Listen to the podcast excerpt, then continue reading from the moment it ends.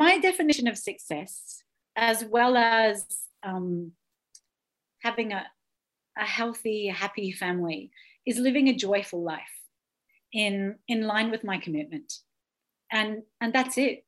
It's it's um, to me, you know, my values are freedom, adventure, um, of course, friendship, and um, compassion and um, but you know freedom adventure and creativity are, the, are top on the list. And living a life of freedom adventure and creativity is what i call success.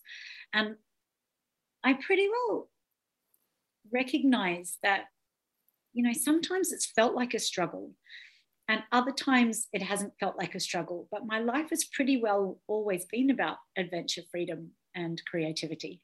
It's it's who i am so a successful life is living who you are.